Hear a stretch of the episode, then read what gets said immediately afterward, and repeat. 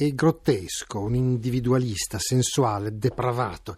vittima di una sorta di travolgente forza primordiale. Questo è Fyodor Karamazov, il protagonista principale del grande romanzo di Dostoevsky. Ma non è naturalmente solo. Fyodor ha tre figli ufficiali e uno naturale. I tre figli che convergeranno sulla scena della tragedia, che è poi il vero senso del romanzo di Dostoevsky, sono il primo Dimitri, figlio di un primo primo letto, uomo profondamente umano, contraddittorio, anche lui sensuale, odia il padre, vorrebbe averne i suoi soldi, si fidanza nel paese di origine con la bella Caterina, ma poi finirà per correre dietro a Grushenka, bellissima donna, molto risentita, ma in rivalità con il padre. Il più giovane, Ivan, quello di mezzo, è eh, l'unico che ha studiato, intelligente ma scettico, un uomo che vede i limiti dell'etica contemporanea e ha una sorta di volontà superomistica, è molto attratto eh, dal fratello inferiore,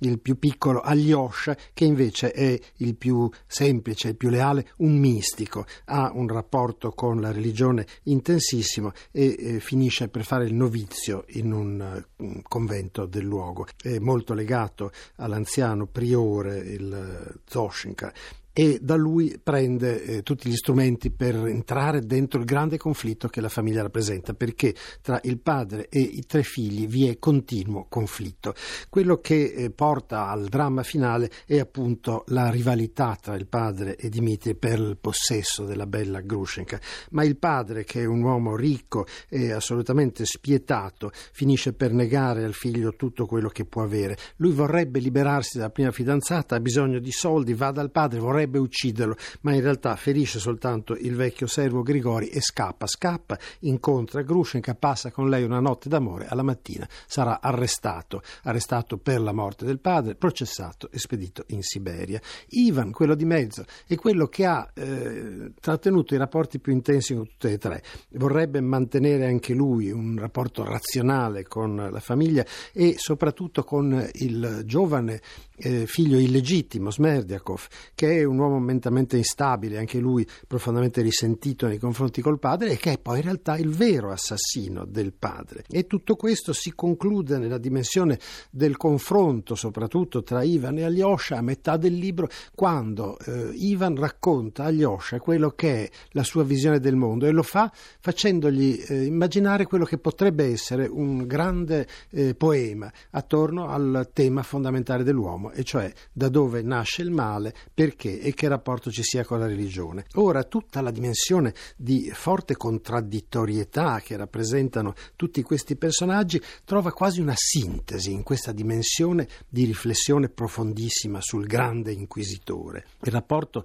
tra Ivan e la ragione e la religione lo porta a immaginare che in un momento del passato, quando appunto la grande inquisizione spagnola era al massimo del suo potere, ricompaia sulla terra un certo punto Gesù Cristo e venga immediatamente arrestato dal grande inquisitore perché è venuto a rompere quello che è l'equilibrio che si è stabilito dopo 1500 anni dalla sua presenza sulla terra. E quello che è al nodo del discorso che il grande inquisitore farà al silenzioso Cristo che aspetta in silenzio di sapere come sarà per la seconda volta giudicato spiega che lui ha portato la libertà agli uomini ma che gli uomini non sanno cosa farsene perché non hanno gli strumenti per gestirla e che gli uomini cosiddetti liberi in realtà sono assolutamente sopraffatti da quello che è l'ordine assoluto che gli è stato costruito intorno. Credono di esserlo, ma non lo sono e per essere felici gli uomini la libertà non serve perché la libertà produce soltanto una dimensione di cupa disperazione e di senso di autodistruzione. Il grande inquisitore, insomma,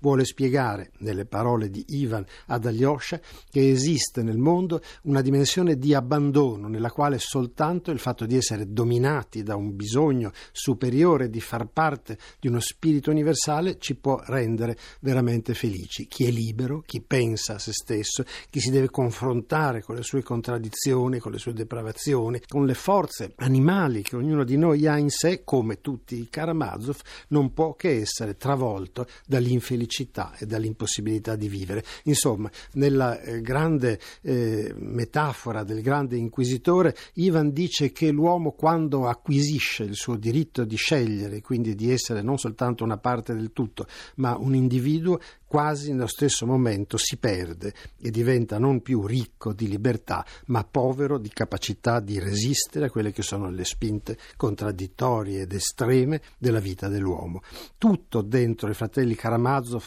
una specie di grande metafora dell'umanità, porta a questo, e cioè al fatto che l'uomo è contraddittorio in sé, come lo è Fyodor, che praticamente gode delle, dei suoi fallimenti e dei maltrattamenti che subisce, come lo è Dimitri, che finisce per essere condannato e accettare solo dopo il processo, con umiltà, il fatto che si possano accettare le regole, come in fondo lo è Ivan, che di fronte alla sfida razionale che lui opera nei confronti della regione alla fine perde la ragione e non potrà testimoniare lui unico che ne ha avuto la confessione che è Smerdiakov l'assassino del padre. Alla fine dopo la morte del monaco a cui era tanto legato il giovane Alyosha seduto sopra la sua tomba si rialza e per la prima volta è adulto ed è uscito dalla dimensione puramente mistica sa di dover entrare nel mondo di dover difendere fino in fondo quella che è la dimensione umana e di avere il mandato di rimettere insieme i cocci di quella sorta di destino drammatico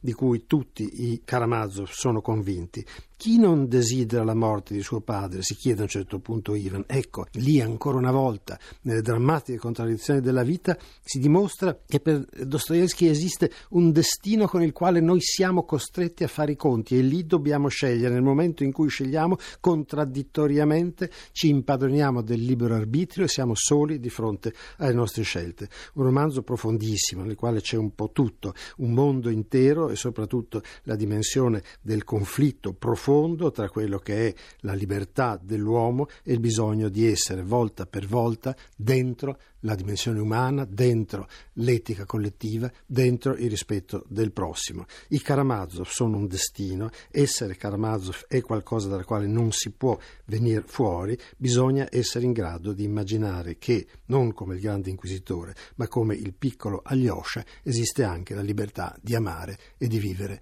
in sintonia con la natura e con gli altri uomini.